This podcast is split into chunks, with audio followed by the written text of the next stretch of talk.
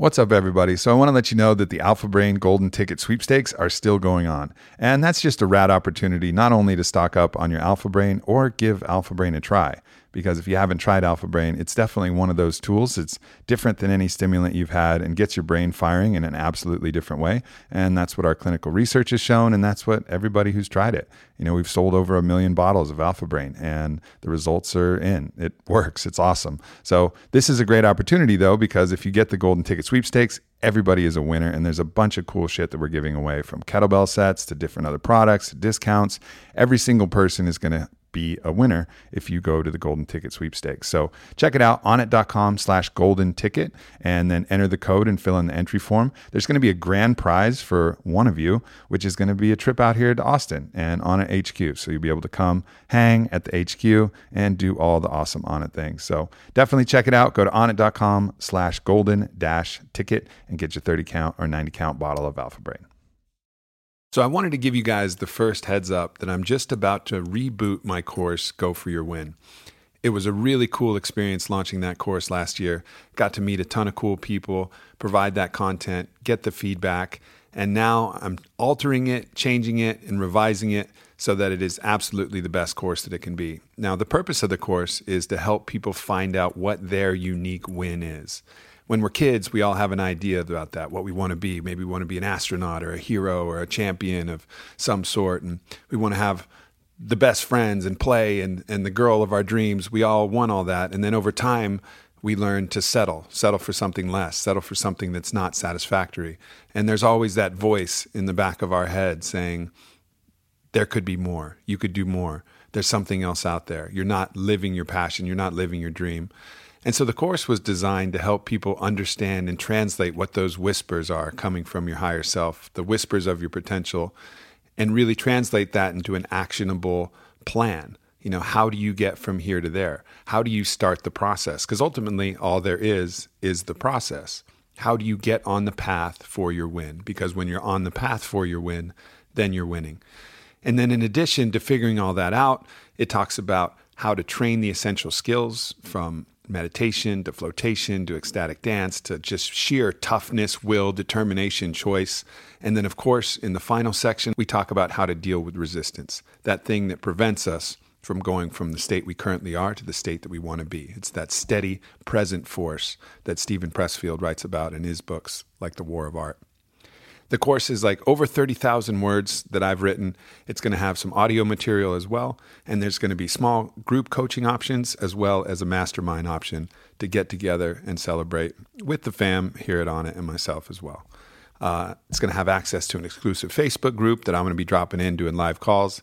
It's going to be dope. So if you want to work with me, you know, understand what your win looks like, how to get there, how to train the essential skills, how to deal with resistance, I highly recommend checking it out and it should be dropping soon. There's nowhere that I can send you right now that has all the adequate information, but um, keep tuned, tune into my social media and this podcast, and I'll let you know when it drops.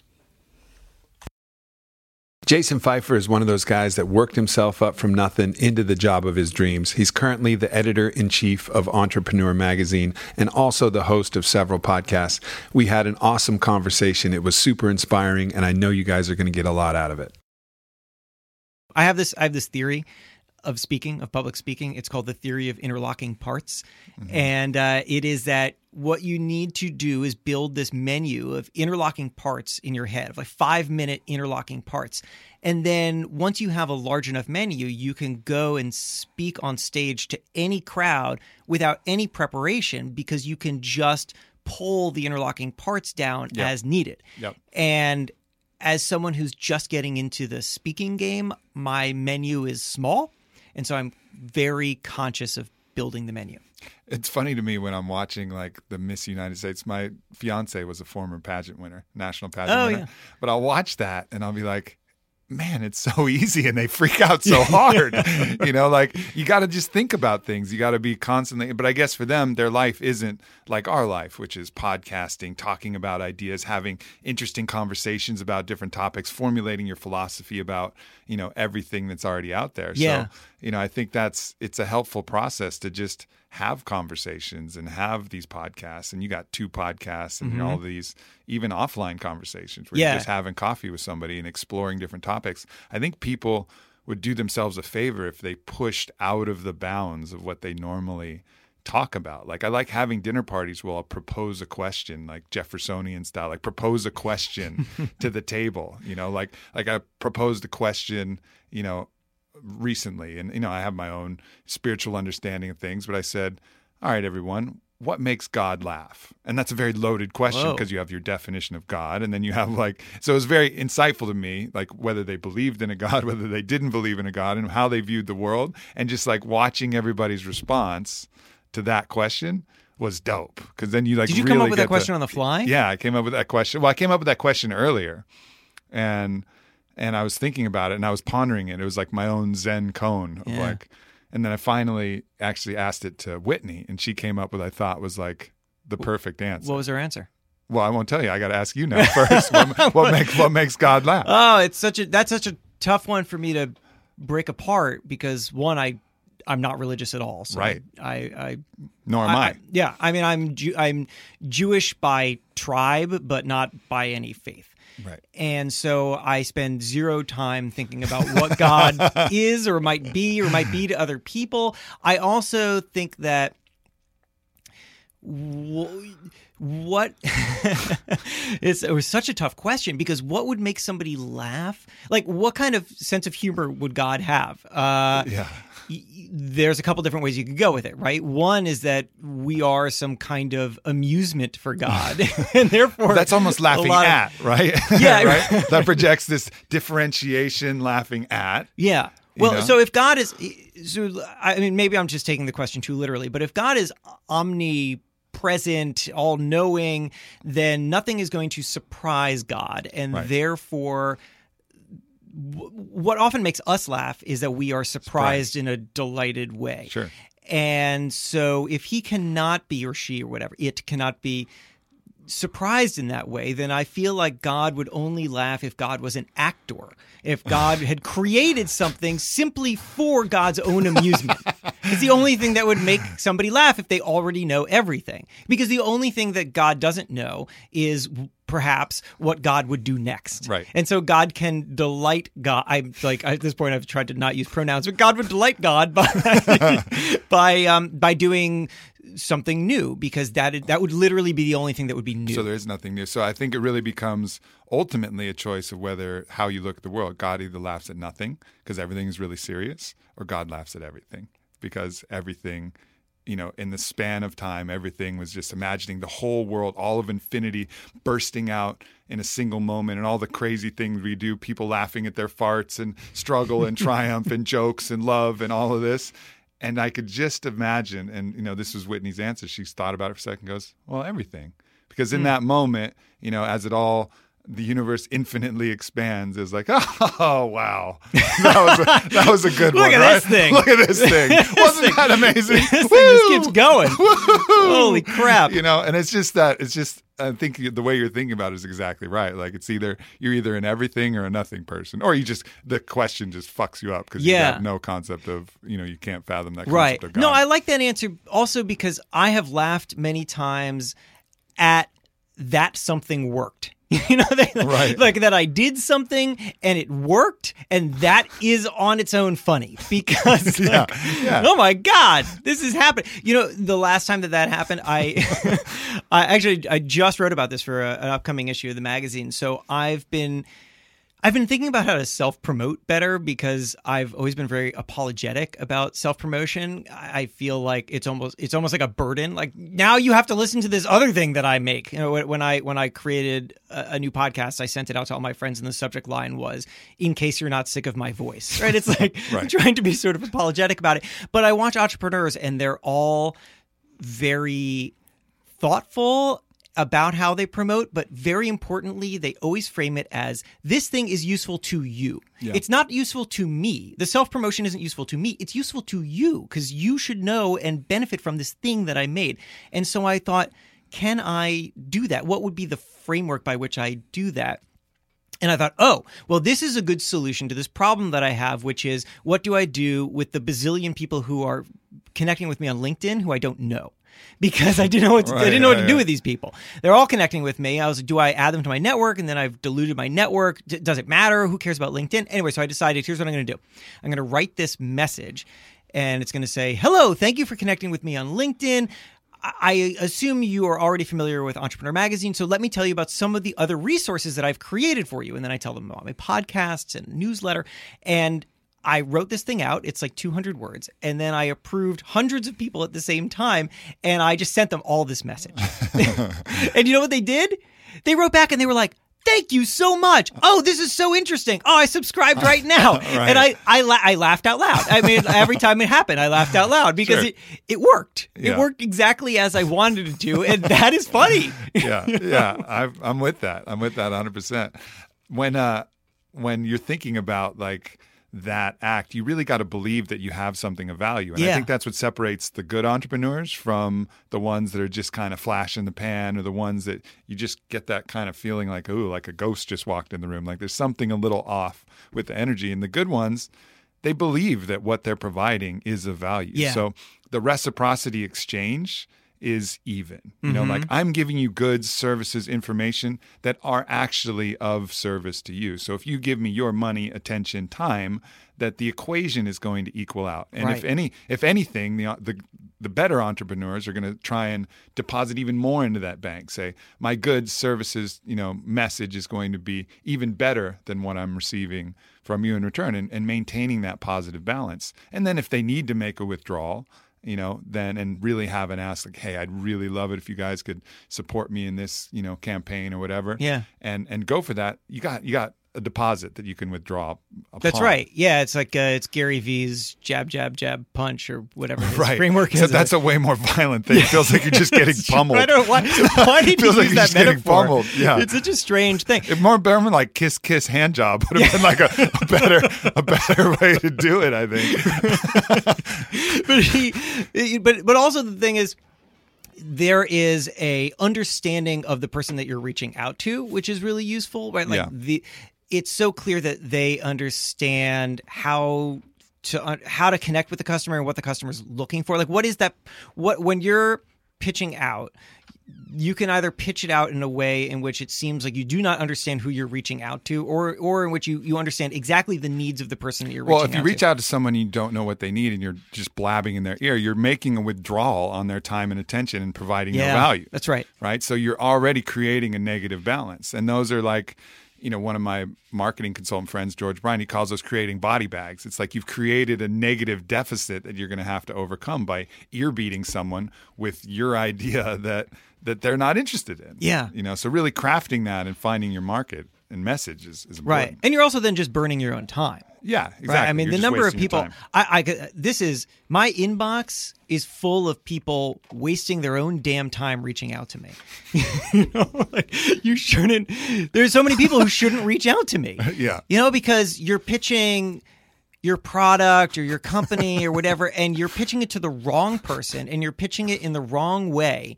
And so you are you've wasted a tiny amount of my time, the amount of time that it takes me to open the email, identify that it is not for me, and then delete it, which is not that much time. It took you a lot longer to find me, find my email address, write that thing out. I'll give you a perfect example.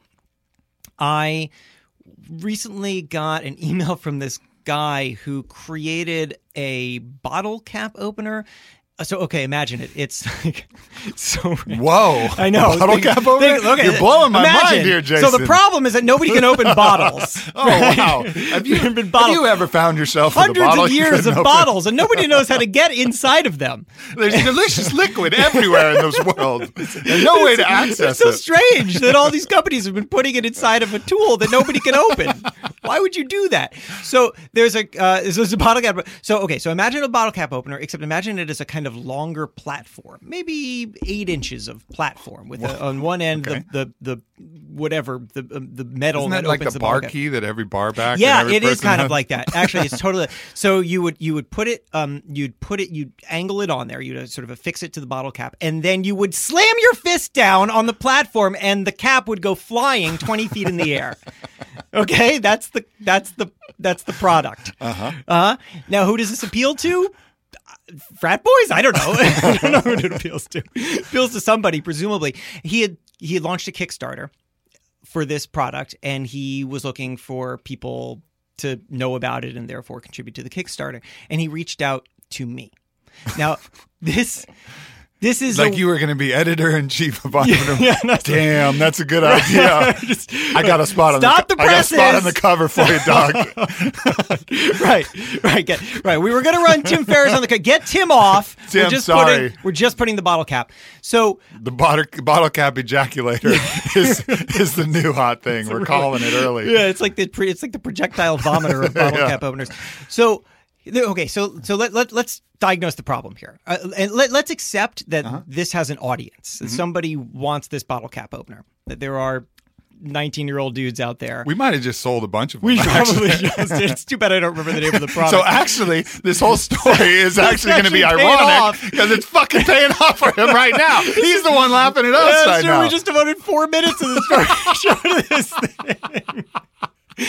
You're completely defeating the purpose of my story. But then, so let's let's imagine we didn't have this conversation and it just ended in my inbox. Yeah. So he has reached out to the editor of a magazine for creators, right? When somebody's coming to the magazine, they're not mm-hmm. thinking of themselves as consumers, they're thinking of themselves as creators. And therefore, they're not really in a buying mindset. And also, they're not his right demo because our demo is older than, I mean, we actually do have some teenage readers, which is awesome to hear from, but mostly they're older. Uh, and so he has found the wrong guy in every possible way. It's not his demo. It's not the kind of reader who would convert into the kind of person that he wants. So, had he spent time thinking, here's what I need. What I need is press that will move dollars to my Kickstarter. Yep. Then he should have identified the press outlets that reach that consumer Total and then reached move. out to them. Total frat move would have been perfect. Yeah. Entrepreneur Chive, maybe you could have Chive? A, you could have licensed it to the Chive for a, you know no, something totally like because the Chive does really big. They they have a really big that. Yeah, they merchandising. could have girls business. with boobs that were slamming things Totally. down, and oh bottle caps God. were flying out you in the run air. it in and they were- slow mo. Yeah, exactly. If anyone from the Chive Yeah, listening, well, we just we just made some we just made some money. yeah, So, uh, uh, but entrepreneur is just not the place, right? So he, by not understanding his audience, he wasted his own time more than he wasted my time.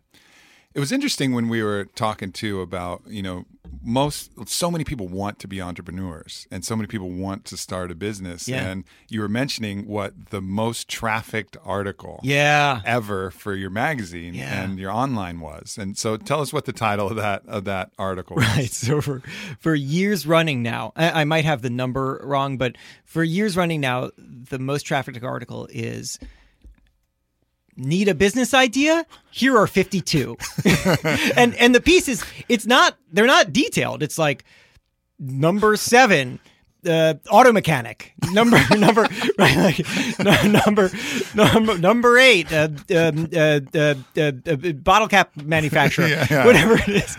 It's really it's really simple but i find that okay there's like a couple things to say about this. Number one is that every industry has these things that disappoint the people who work in the industry Yeah. right like I, I have a friend who works at macy's in the buying department and she was complaining to me recently about how everybody in that department is really bummed out that the best selling plates are these ugly ass yellow plates with butterflies on them, right? Because people when you work at a job, you want to be innovative and you want to be finding new things and and you want to be kind of high-minded and you're constantly reminded that that's not always what the consumer wants. Right. Sometimes the consumer wants this thing that disappoints your creative sensibility. And that's also a good entrepreneur can recognize and then just listen. Yes. Like, all right, well, the people have spoken. That's right. You know, and my ideas about what it should be or how it should be are not more important than what people actually want. Totally. You know that it reminds me of so my friend Kevin runs one of those paint and sip.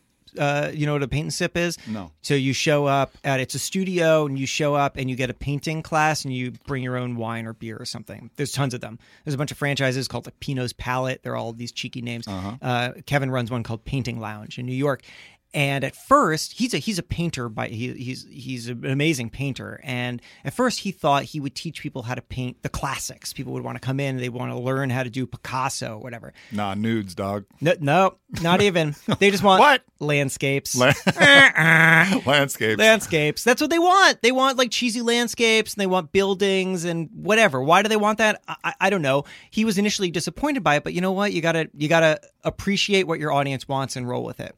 And so he changed his entire business towards that, and it, it took off after that. Yeah. you know, it's like you you um you have to sometimes you you you can be I think you can be like too too high minded or too c- complex for your own audience, Yeah. and you have to meet them where they want you to be. it's a balance of providing exactly what they want and maybe steering the future of what is possible. It's that kind of visionary versus just being of service to what is now to being of service of what will be and kind Yeah. of moving the industry forward. Like Apple runs rides that line really hard. Like when they took out the like the headphone jack out of their recent phones, Uh-huh. like that's a fucking aggressive move Really aggressive. like really aggressive move. It's not what people were asking for. People were like, "That damn annoying headphone jack. I hate Really? being able to charge my phone and listen to music at the same time. That's a problem." Yeah. you know. But they're like really just driving, you know, the market towards simplicity. And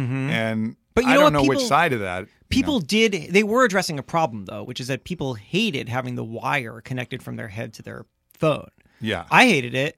I, I was it was getting caught on doorknobs. It was like Yeah. yanking out every time. Every but time that's I would not the leave problem my with the apartment- hole. You know, like now you go to an Uber, and if you don't have a dongle, you got to listen to whatever Yeah, fucking that's crazy world music that they're playing, or they're classical or whatever, and you're not into it. You know, fortunately now I carry, I have a little man purse, Mm-hmm. so I carry my dongle always in my man purse. But it's like requiring like an extra set of tech. You didn't just get Bluetooth headphones?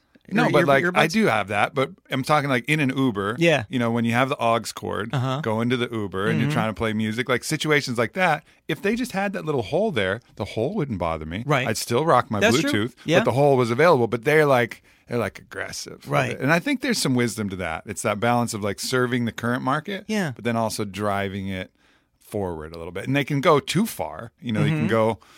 And I think, but really kind of finding that line. So for you guys, it's serving that.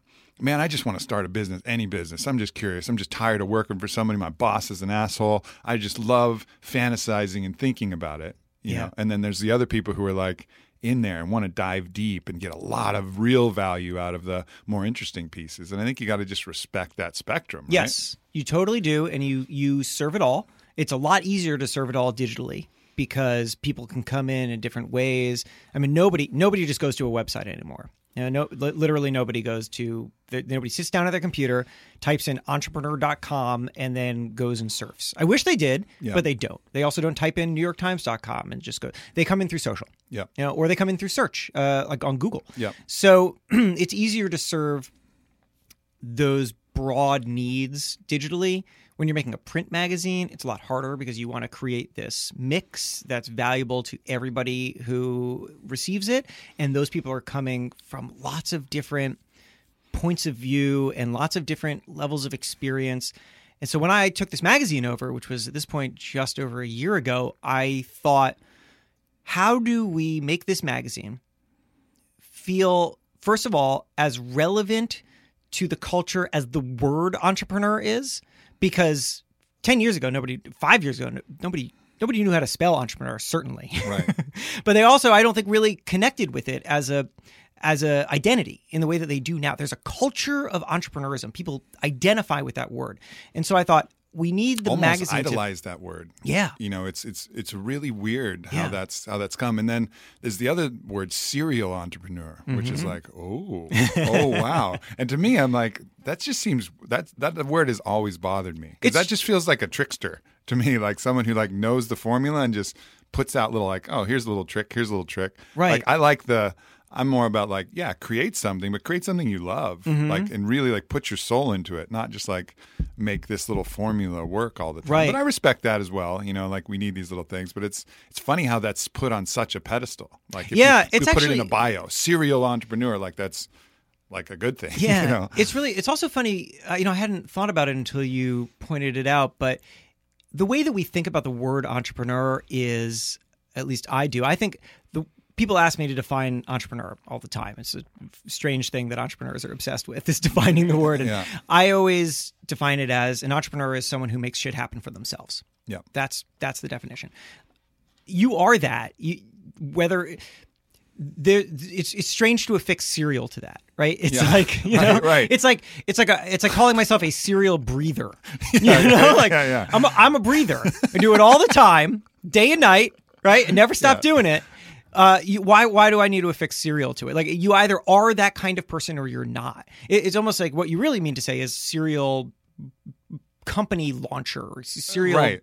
new brand builder or yeah, something. but those those terms get conflated. yeah, yeah, That's a really good definition of entrepreneur, actually, because that really expands that. Because in that instance, you would for sure consider yourself an entrepreneur in that do. regard. Yeah. you know, even though you're working for a magazine that you didn't start. Mm-hmm. No. you know, but in that way, you're making shit happen for yourself. I mean, you told a story at the end of you know at the end of our panel about something that you say to yourself every day, and I Yeah. won't steal your thunder. What do you say to yourself, and when did you start saying it? So yeah, I'll, let me let me I'll do that. I'll do that in reverse order. So when did I start saying it? I started as a community newspaper reporter. My first job was at the Gardner News, circulation six thousand, uh, covering nothing. There was nothing. To, it was it's so hard. Local. I feel for everyone in local news. It's a challenging thing to do because there's not always a lot happening.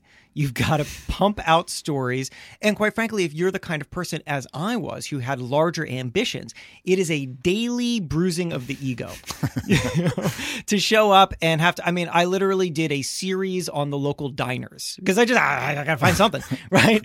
Um, and Just I, eating Rubens. There's, there was a lot of them.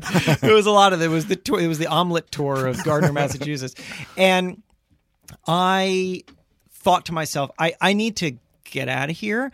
But I, I, I have a steep road ahead. I have no I have no connections. I've done no fancy internships. I I just don't I don't have anywhere to go with this. I have no ladder to climb. I got to build the ladder first. And so at some point when I started making serious moves, I, I quit two newspaper jobs to freelance. One of them was to move to Boston because I had been freelancing them for them for a bit and I saw a potential opening at the magazine and I wanted it. And so I quit my newspaper job and I moved to Boston and I took on this high rent and uh, told the editor in chief of Boston Magazine I was ready to come work for him. It was it was the risk that made my career because they hired me. So at some point So wait, during so you that, already you you got a place before you got your job? correct. Yeah. I so you just put you pushed basically all in. I put I went all in. and yeah. then it was a, it was a cold call to Boston Magazine. No, no, sorry. So I, I, I was, I was working my second. I quit my first newspaper, newspaper job. I Yeah. sat in my bedroom for nine months in Holden, Massachusetts, living next to a graveyard, looking out upon my career. And then The cold symbolism pitched- is Yeah, rich. I know it it's is. rich. but you know what? Rent was only five hundred dollars, so Uh-huh. not so bad. And I just cold pitched. I just cold pitched everybody, and I got some pieces after nine months into the Washington Post, Salon, Boston Globe, Associated Press, and then I got a job at a slightly larger community newspaper called the Worcester Telegra- Telegram and Gazette. and Who hasn't heard of that? yeah, it's it's it's key. Well, it used to be owned by the New York Times, right. actually. so, so back off. oh shit! shit! All right. we call it the TNG. So I I was working worked that job for like two something years. And while I was doing that, I was also freelancing on the side uh-huh. constantly. So I would I would wake up early in the morning and I would pitch stories and I would freelance out of my bedroom. Then I'd go to my shift at like two thirty PM and I'd be there till ten thirty and then I'd drive back and home and then I'd write some more often and that, that those are my days and I got some steady work Wander the graveyard. Wander the graveyard. I know. We actually did sometimes wander the graveyard. It was like there's nothing else to do in Holden, Massachusetts. what else are you going to do? Just editing tombstone mistakes. Yeah, we- like, we- oh, still haven't fixed that one, everybody. still, still misspelled that. It's, it's In been loving mummery. Yeah, uh, oh man, it. it's been been misspelled since 1857. like somebody's got to get around to that thing. Um, yeah, sometimes like it was like the recreation space. Sometimes me and my friends would like go around and like throw a football around in this graveyard. Just- There's nothing to do. So eventually, I got this steady work at Boston Magazine just by pitching them and pitching them. Wait, first of all, how yeah. many people do you think have died recreationally in a graveyard? like, Ooh, that's a like, good question. Like, tripped and fallen and hit the head. on and the then do you think that you get buried in that graveyard, don't know. or do you get transported to a different graveyard? I, I probably transported just to make it complicated, it certainly must have happened. for sure. Yeah. Uh, oh, there was actually, you know what? There was a great, there was a great gravestone. I haven't thought about this in so many years. There was a great gravestone in that graveyard. Where it, it was, it described getting um, the guy. It was a Scottish immigrant in the early 1800s who got shot in a fight, and it they A said duel. that, and they mentioned the killer's name on the gravestone. Wow. yeah. Wow. Because it's like. You know, Shot by let's not. so-and-so This is not being duel. forgotten. Yeah. Yeah. Uh huh. Right. This is not being forgotten. Yeah. remember. We'll always remember. fuck you. like, he should have just put "fuck you." on Yeah. So, uh, uh, I, I had this time. No, no, this is more than I've thought about that graveyard in a long time. Uh, graveyard memories with Jason Feifer. I I was pitching. I was writing for Boston Magazine regularly, and it went on for maybe about a year. And then uh, a senior editor was leaving, and an associate editor, who's a lower level position, was probably going to move up. And I knew this because at this point I had gotten to know some of the editors there, and I was like, I, I want that job. I want the associate editor job. I want to get out of newspapers. I want to get into magazines because that's the springboard to get into national magazines in New York, which was my goal. And I uh, uh, so I, I made it clear to the editor in chief that I, I wanted that job. We had a couple conversations, and he was kind of hemming and hawing. So I Lukewarm. lukewarm. So I quit my warmer than the people in the graveyard, and uh, I uh, I quit my job Yeah. in Central Massachusetts in the newspaper, and I moved to Boston, and I got an apartment that cost a hell of a lot of money. I, mean, I think I mm-hmm. went from like a you know an apartment that cost five hundred dollars a month to twenty four hundred dollars a month or something, and I told the editor that I was ready to be hired, and. He, that could have absolutely backfired on Right. me. And he threw me a couple more freelance pieces, and then he hired me. It's kind of that burn the boat strategy, like what Robert Greene in That's his right. 33 Strategies of War says, you know, the death ground approach, where like a general will put his army to the back of, you know, backed up to a mountain when they're outnumbered and Yeah. backed up to a river they can't cross so that you just have to fight like hell. That's right. you know, and it's it's That's right. interesting, and that really works, and it's actually a good a good strategy. Like actually, uh, in another one of his books, Forty Eight Laws of Power, he talks about Dostoevsky, who did the same thing with his finances, though. Like he couldn't write unless he was Mm. like desperate. So you know, he was desperate most of his life, and then he was kind of in this counterculture. I don't know if you know the story of Dostoevsky, but he was in kind of counterculture, rebel, kind of in these community lounges against the czar or whatever he got caught. They pulled him up and had him in the gallows. And there was this like moment where, you know, he thought he was going to die. And they mm-hmm. got finally like a reprieve from the czar. And then they got sent to Siberia to work camp. And that like changed his idea about what he wanted to do with life. And then he came out and he wrote his first novel. The novel was a success. You know, the, the big, I forget which title it was, but one of his big successes. And then he got wealthy hmm. and then he couldn't write.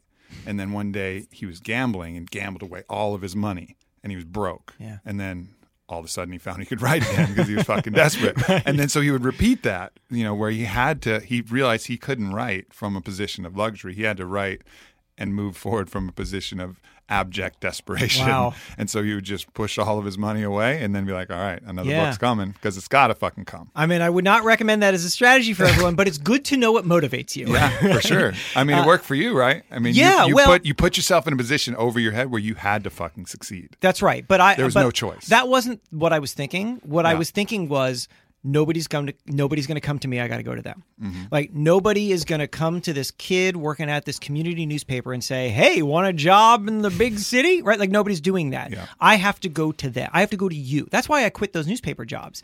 Was because I, I sitting there and like writing another story about the diner in Gardner, Massachusetts was not going to get me to a magazine in New York. What was was quitting, sitting in my bedroom, and then reaching out to all these magazines and newspapers and saying, "Hey, I have ideas for you, and I can work at your level." Let me show you that I can. And that was what, so that's why I moved to Boston because I was like, I'm coming to you. You are not going to come to me. I know you're not. I am going to come to you. And that was about the time to, to pay off on this thing that you teed up 10 minutes ago. Uh, that was about the time I think that I started saying this thing to myself every day, which was, I'm not fucking around. I just, I'm not, Not fucking, fucking around. around. Monday, I'm not fucking around. Tuesday, I'm not fucking around. Like I just kept saying it. Like it became, it became this thing. I would sometimes I'd like walk down the street and like almost feel like I'm like a, like in an action movie. I'm not fucking around, right? Because it just, it really, it just kind of helped frame for me what I, your mantra. what I was doing. Yeah, which was that I'm, I'm, I'm here to work and I'm, I'm here to kick ass and I'm here to see what I'm made of and and how far I can take myself on my own talent and abilities. And you you can be extremely talented or just motivated or whatever, but you can derail yourself quickly if you don't remember what your purpose is. And for me, my purpose I, I've refined what it is over time, but uh, certainly back then it was that I think that I can work at a high level and n- nobody's given me the opportunity yet. So I'm not fucking around. I'm going to go do it. Yeah, it's it's kind of a, I talk about this in in my book in the you know kind of final chapter about how to put all of these practices that I've laid out into action. And one of the ways is to create an ethos. You know, like Yeah. it's like the Spartans had an ethos: never give up, never surrender. Like that was part of their fucking mindset, and it mm-hmm. was something that you didn't have to think about. It short circuited all the thoughts. Like, well, maybe it would be a better strategy to surrender at this point, and and then that could then maybe get you half in and half out when you're fighting a battle. For them, they never had that debate. Never give up, never surrender. It was really easy, Right. Like really simple. All the mental. Right. What are the rules? Oh, I remember the rules. yeah, yeah. yeah. And that's and then a mantra is like a very shortened, like hyphenated version of that because ethos can be have many different things, but that mantra of I'm not fucking around. Yeah. So anytime you have thoughts about, oh, maybe I should, maybe I shouldn't, you, know, you have your mantra to be like, all right, I'm Totally. not fucking around. And you know what's really good about I'm not fucking around? It scales well. Yeah, yeah, totally. Like it, it applies to when I was just in my entry level position at Boston Magazine to what I'm doing now, where I just keep piling projects on top of myself because I'm not fucking around never stops, right? I mean, if I'm if I'm not fucking around now, that means that I still have a lot more to do. Like I'm not resting on this. Mm-hmm. I love this. I love what I do, but it's not it's not the end. It's one of the best things actually I've ever heard because it also encompasses prioritization, right? Yeah. It's not only motivation because like there's a lot of motivating,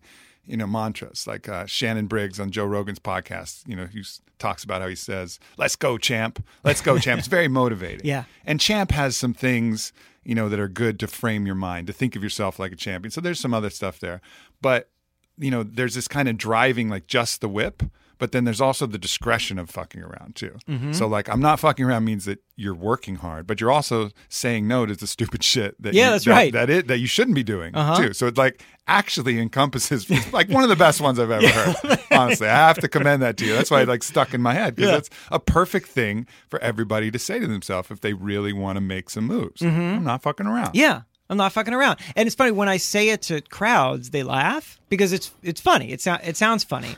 But I think you also laugh going going back to why God laughs. You go you you you also laugh because it's it's true. Yeah. You know, it's true, and it's something. It's so it's it's it's it works. It's easy. It, we're we're not, not fucking around, right? I mean, you can sort of sort yourself pretty quickly. You can sort your life by the times where you're not fucking around or you're you fucking are- around. right, yeah. It's And like can- almost binary. And you can ask yourself, like, I, I, am I fucking around or am I not fucking around? Yeah. Like, which which kind of person do I want to be? Because often people will, I think people will come to my magazine, they come to your podcast, they come to that event that we spoke at, and they're they're often looking for motivation. you can even be not fucking around with your not fucking around, Oh shit! You know, and then not fucking around with your fucking around. You know, like everything you do, it just, applies. It's meta. it, goes, it cuts all. It cuts all the way. It cuts. It's so deep. Yeah, that's true. It's tur- it's turtles all the way down. That was. That's from. That's from somebody who asked somebody. That's a William James quote. yeah. Yeah. Let's explain that because I've heard that before and it cracked me up. So I, I this is I'm pulling from uh, a philosophy class uh, that I took at least 15 years ago. So this is going to be pretty rough. I'm going to get um, angry emails from philosophy majors about this. I'm a philosophy But- major. I won't be angry. Okay, great. I appreciate that. So my memory of it, boy, I hope I have William James correct, is uh, is that William James was, um, I think, giving a, th- a, a sort of a thought experiment. Uh, What if the what if what if all the world is on the is is, is on the um, uh, the back of a turtle, and uh, a student asks, "Well, what's the turtle standing on?" And James says, "On another turtle." and well, what's that turtle standing on? Another turtle. it's turtles all the way down. Which I I love. I heard it the other his- way. I oh, think oh, yeah. where he was asking the student, you know, like it was it was something else that could be on the back of a turtle, and like, what is it? And then the student said turtles all the way down, but it's Oh either, yeah, but either way, Right, right. It's, It's great. funny. I actually, it's it's a great quote. I'm not, I'm not sure what to make of it.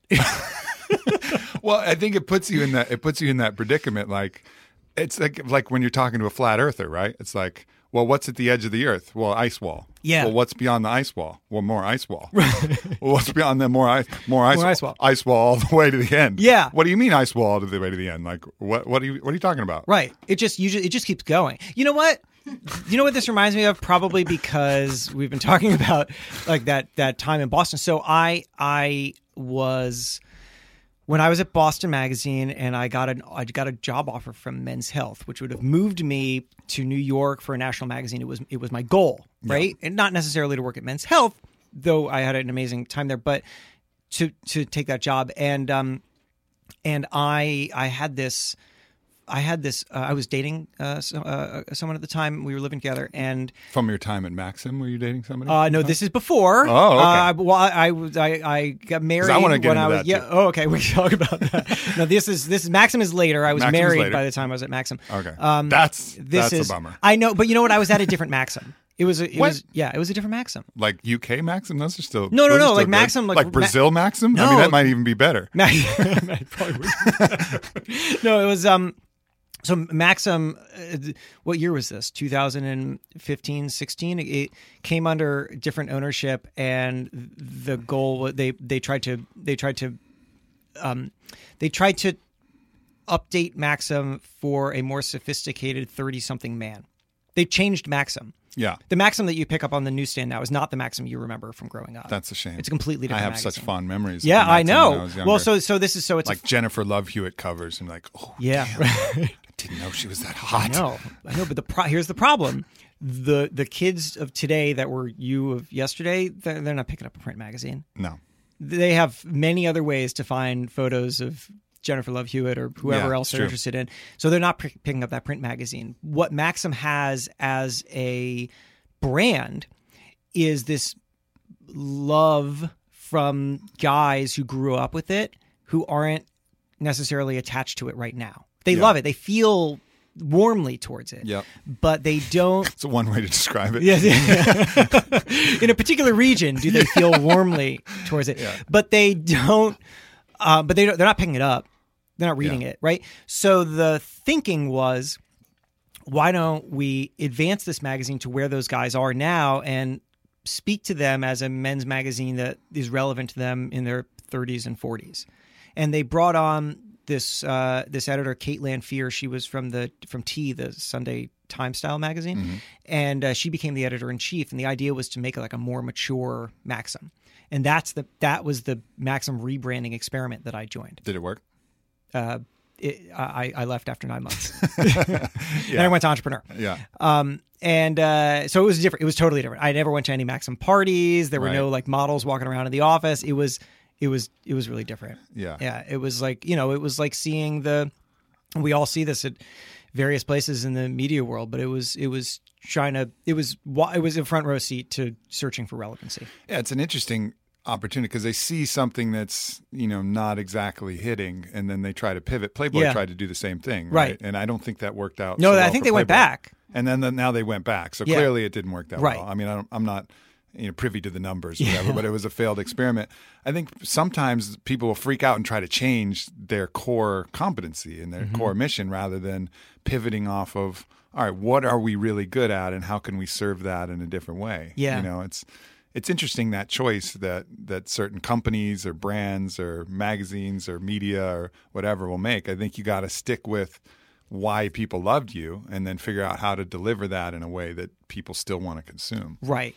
But it's at the same time, if the business model, if you have people who love you, but the business model isn't working, you got to try something. Yeah. You know, I, I think. I mean, But it was you just this change, in- it was the same business model, just different content. but it wasn't. But it wasn't when when Maxim was bought and reinvented. It wasn't like the, the Maxim that was purchased was not working. It was losing money. right. right? So it was putting out a magazine that looked and felt pretty similar to the magazine that was made in the 90s. It was a lot thinner, you know, Uh-huh. and it wasn't as it wasn't as good, frankly, just because they didn't have the staff that they Right. used to. It was it was a Writing you know? used to be really good, actually. I was I Yeah. found myself chuckling and like, Yeah, it was a funny, funny magazine. Yeah, it was and, funny. And I and I know some of the guys who were, and I work with some of the guys who were at that previous version of Maxim that got bought and then scrapped. They're great guys. They're really funny. But you know, when you have a really small team and you're like scrambling just to make a thing, you can't put the time and effort into making everything as like crisp and amazing Mm. yeah, as. because you're in scarcity at that point. Yeah. You know, you're just trying to survive. That's exactly right. Yeah, I can't play poker with scared money. No, you can't. And that's know. and that's I, I mean that's what a lot of media does, Mm-hmm. and that's what that's what that magazine was doing. So I, I think that it was a noble effort. You Yeah. you got to try something, right? Because the option otherwise is to stick with what used to work and what the original vision was, just because that was the original vision, and then just go down with it. No, well, I think the move is. I mean, they, you're right. You got to try something. For me, the move would have been to look at who's actually killing it. Like we mentioned him earlier, Chive Mm-hmm. Right. is fucking crushing it. Yes. Like I know those guys, and they don't have a magazine. What do they have? They have a strong merch program. Mm-hmm. Right. Mm-hmm. They have digital content that's just blowing up. They're serving everything exactly where people Yeah. wanted it. They have, you know, their little in-bar TV, you know, TV stations. They have all of the Instagram and Facebook and all of this digital media and and that's and they're they're slaughtering. They're Yeah. like really killing it. And Maxim had that opportunity. You could Yes. have had Maxim TV Yes. and bar restrooms and you could have had Maxim TV, you know, content and Mm-hmm. putting it out on Facebook and this Maxim and then tastemaker parties and things that people still would have gone to and just even taking their baby like you got to kill your darlings. That's Yeah. what Stephen King, you know, obviously said about editing your book. Like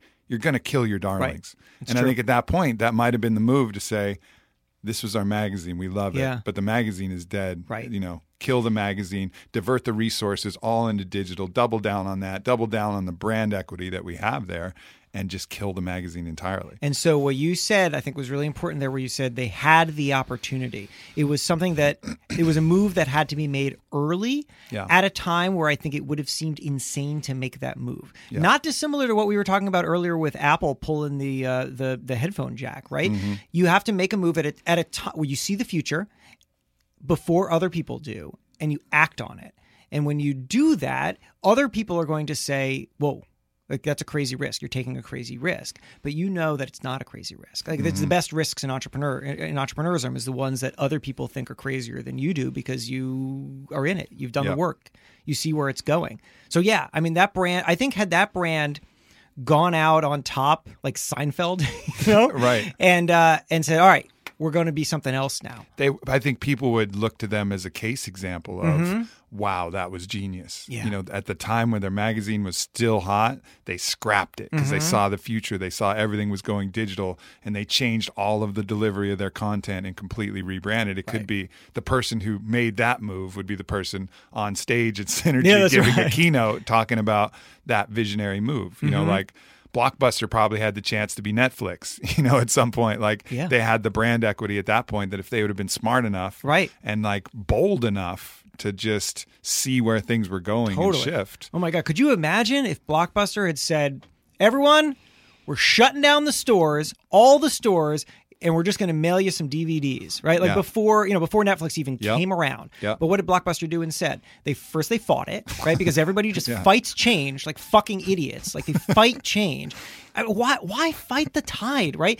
So uh, they fought it and then they tried to copy it Yeah. and then they It's too late. and then they were done. It's too late. Anytime you're trying to squash and and fight and battle the way that the market is going, you're going to lose. Yeah. You know, it's like I was just talking with Jesse about the music industry fighting all of the shared music.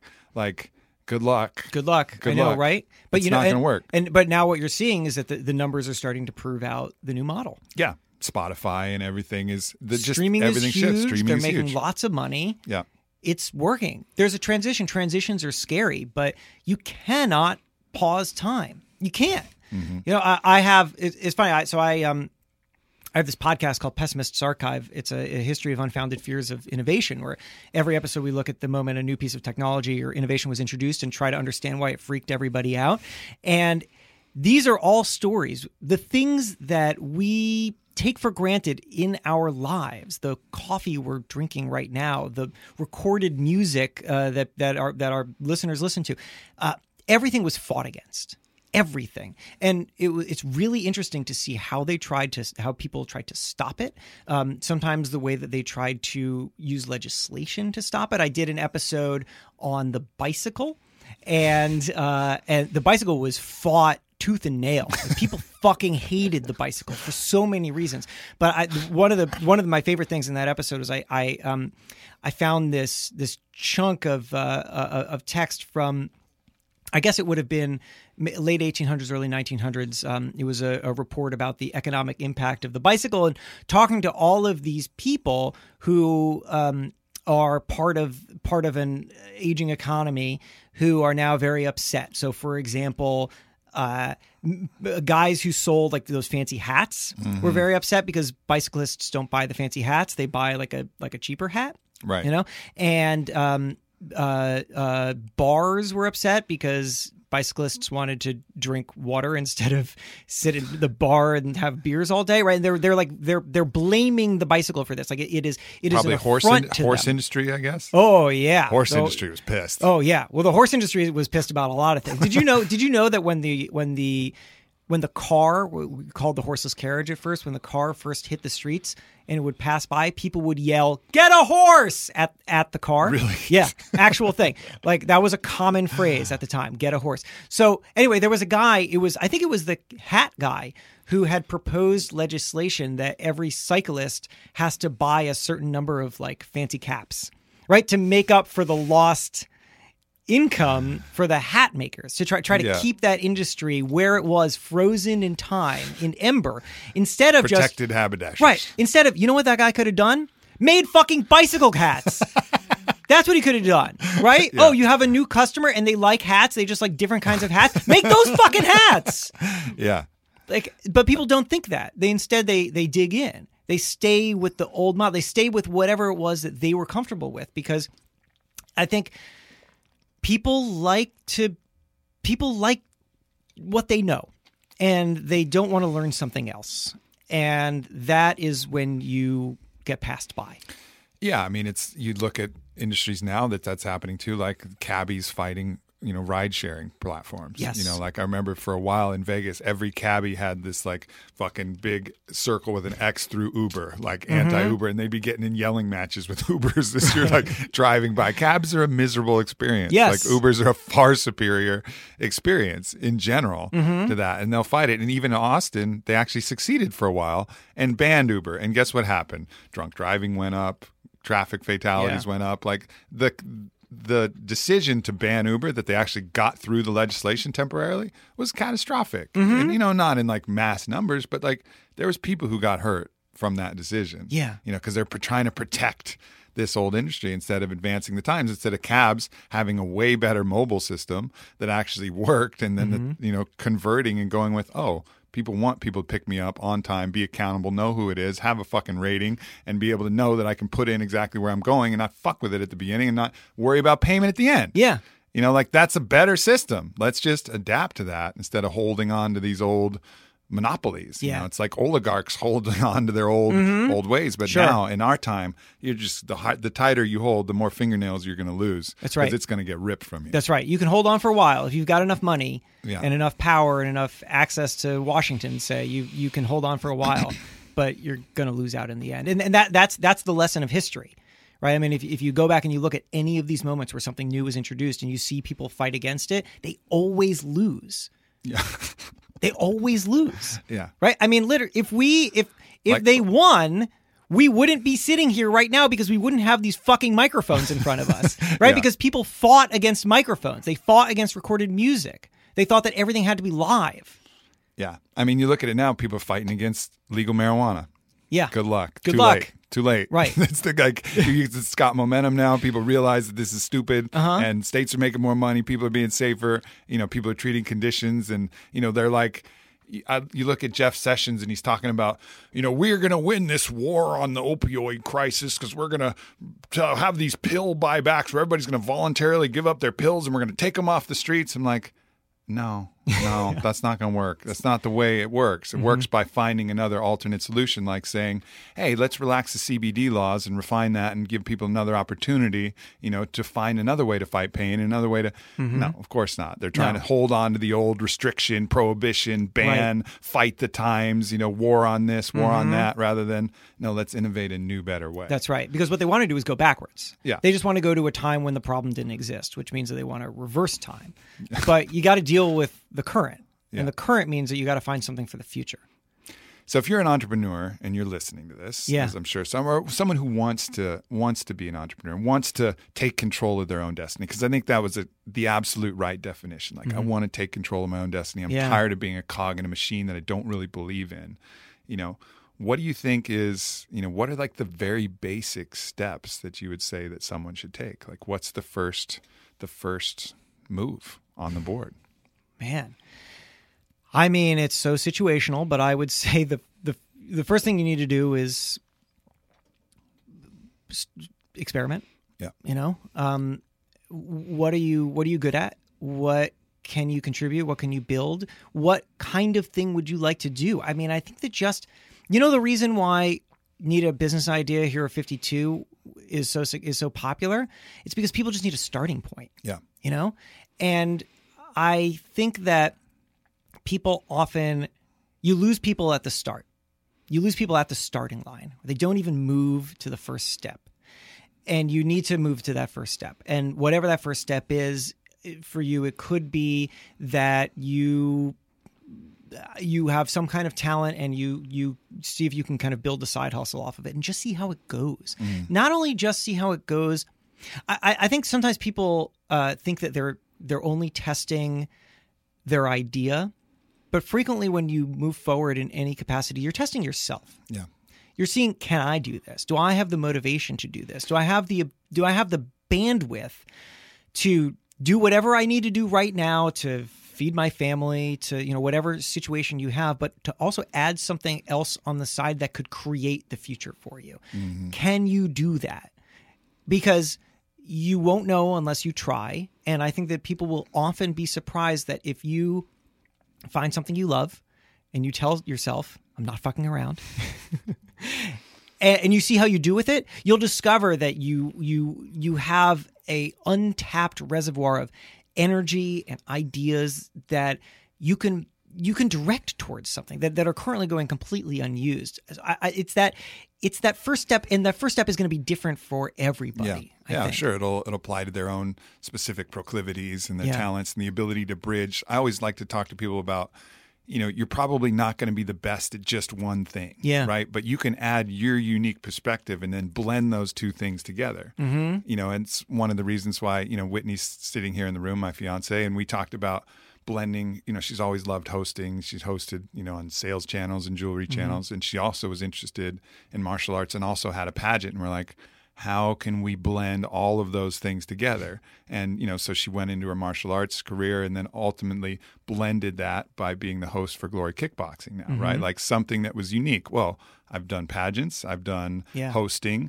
and i know fighting. Like now we can find the nexus point and then there'll be a career at that That's nexus right. point which is her which is her dream job. So like finding the areas maybe you like you know you're really into fishing but you're also into this other thing and like is there a nexus point between fishing and this other thing that you can create Uh-huh. and then build a business so that's where i like people to think about it but then i think it's not just the getting started it's getting started to the point where you have an opportunity to fail because that's where i think people pull back Mm-hmm. That's really great. like point. I have, you know, I have a talented artist friend who takes all of her art to about 75 to 80% complete. And she's had offers. I've seen her get offers for her finished art, but she won't finish it. Hmm. You know, it's like there's something like if she actually finishes it, then she's got to see if it sells. And Yeah. then she's got to see if a gallery will put it up. And And, then she's got to face the rejection for it. Right. You know, and it's that's a very literal form where it's an actual piece of art that has a completion. But in all these businesses or podcasts, you know, people kind of get it started and then pull back before they really have to put themselves on the line. yeah, But if you can go to the point where you fail, then you'll learn something and then you can do that again. Like if you really are serious, you're really not fucking around, just keep going to the point of fail. Take that blow to your ego, learn, adapt, and fail again. Mm-hmm. That's but right. Like go all the way to either fail or success. Don't pull back so that it's nebulous, so that you've protected yourself so you don't worry if well, you know, if it didn't work, I didn't really finish the art, so who knows? Like, go all the way to the point of success or fail, and either way, it's a win. You know, because you'll you'll know at that point. I really love that. That's that's that's so so true. You'll because you when you get to that fail, you have to you have to change. Yeah. and that's that's really that's really hard because at that point you are now going to have to challenge the the vision and the thing that motivated you in the first place Right. right, you have to get to that point where you know you you, you started the paint and sip because you thought people wanted to paint Picasso and now you got to you got to change right Yeah. and that I think that's that's really hard for people but I also I love you know I just I love that example that you gave of of finding the nexus point because um, Um, people have you have you have a lot of interests. I think more you have more marketable skills than than you realize. E- Everybody does, right? But also at the same time, I always encourage people to go think about skills as a as a as a as a goal in in and of itself. Just go learn something, Yeah. right? Just go try something just to learn it. I started that podcast just to learn podcasting, right? I didn't know if it was going to make me money. I didn't know what the hell it was going to do for me. You know what it did for me? It it still hasn't made me money. Not this archive, uh, but it it um one it taught me a different kind of writing style, which was really valuable. I always love learning different kind of writing styles. It makes me a better thinker, makes me a better writer. Um, it improved my ability to speak, which I now use on other podcasts like this and also on stage. And then when I was at Entrepreneur and we decided to start a podcast network, guess who was the in house expert on podcasting? I was, because I had started this thing by myself just for the fuck of it Yeah. you know and i did not know where that was going to lead i didn't have an roi attached to jumping into podcasts i just knew that by continuing to do it and refine it i was going to learn something that would be valuable at some time mm-hmm. and once you arm yourself with more skills you can find the intersections you can find those nexuses and there's just more of them because you know how to do more Yeah. Yeah, be great. Practice being great. You know, practice being, you know, acquiring these skills. And then, as you said, more nexus points will form, more opportunities will form. I'm the perfect example of that, of having so many different nexus points that ultimately the company that I'm running is the combination of all of those. And Yeah. the book that I'm writing is the combination of everything. Like there's people who are more experts on sleep, better experts on sex, better experts on nutrition, better mm-hmm. experts on every one of these topics could be a 400 page book on its own. But the nexus point of how to put them all together, you know, I mean, like the perfect example of that, like being able to draw multiple nexus points and create a business and a movement surrounding mm-hmm. that. But everybody has that opportunity. You take all the skills that you've had, and and in every one of those things, I've had my time where I'm not fucking around and I'm learning and trying and going as hard as I could to get that. You know, and then it creates just more opportunities to create products, to create ideas, to create different things. But we all have those. And, Yeah. and if we don't, then we need to start making some more of them. So maybe that very first initial step, if you're like, all right, what are my nexus points? What are two things that I'm really good at that I can combine? Well, I only got one thing. Well, like you said, fucking learn more skills, Mm-hmm. like practice juggling or darts or fucking, I don't know, whatever. Yeah. Start just picking up these different things. And then, you know, maybe you have an idea in your head, but if not, just start being great at something. Yeah, I was speaking in a NYU journalism class last night, and a student asks me, as asked me as, as students always do, was I worried about getting pigeonholed, or did I did I you know did I did I worry about um, um, find needing only one focus, right? Because I'm I've been all all over the place, and I told her what I always tell students, which is that um, one, I, I've always thought of jobs as skill sets. Uh, in, in, in- like, I think, what can I learn that I don't know at this job that will make me more valuable at my next job, and uh, and then build my ladder up from there. So every job I. I, I've learned. I've taken for a specific reason. I took the men's health job to learn how to do front of book editing. I took Fast Company, which is where I went next to learn how to do uh, a long form feature editing. And then bonus, they launched a video department, and I jumped into that to learn how to do video. Then I took the Ma- the Maxim job, actually not because I cared about Maxim. I took it because uh, I wanted to, the experience of of um, of working like across. Like I wanted, I was a deputy editor position, so it was working with lots of different people on lots of different things, and I, I wanted to be able to juggle. I wanted to learn that kind of management. You know, now that I learned the skills underneath the management, and and on and on you go.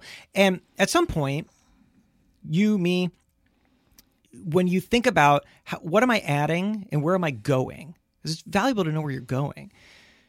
I found that it's not valuable to have one specific goal in mind because that ultimately narrows what opportunities I take. If I thought I only want to be editor in chief of Entrepreneur Magazine, I would have turned down all the opportunities that actually did get me to become editor in chief of Entrepreneur Magazine. So instead, I had to think what thing is so core to me that lots of different things can revolve around it. Mm-hmm. And for me, that thing is this I like to tell stories in my own voice. That's it. That that is the definition of my career. That is every opportunity that I will take. That is the filter by which I will put things through. Because that is so broad that I can take on lots of different opportunities that uh, that allows me to launch a podcast and it allows me to write a novel with my wife which I just did. It allows me to do all sorts of crazy things that are not part of whatever traditional career path somebody might have put me on or that I might have accidentally limited myself to earlier. You have to find that core thing that isn't so narrow that you miss out on all the amazing things that you need to learn to move forward. Yeah. Good advice. Good advice, brother. Um, it's been great sitting down here. Hey, man, you, man, I really appreciate yeah, for you sure. having me on here. Uh, dollar subscription. Yeah, let's do magazine. it. Right. I heard that that was a possibility. it is a possibility. You get this magazine for a buck. That's right. That's right. You get a magazine for not free, but so close to free. so close. Right? It's the best price except for free.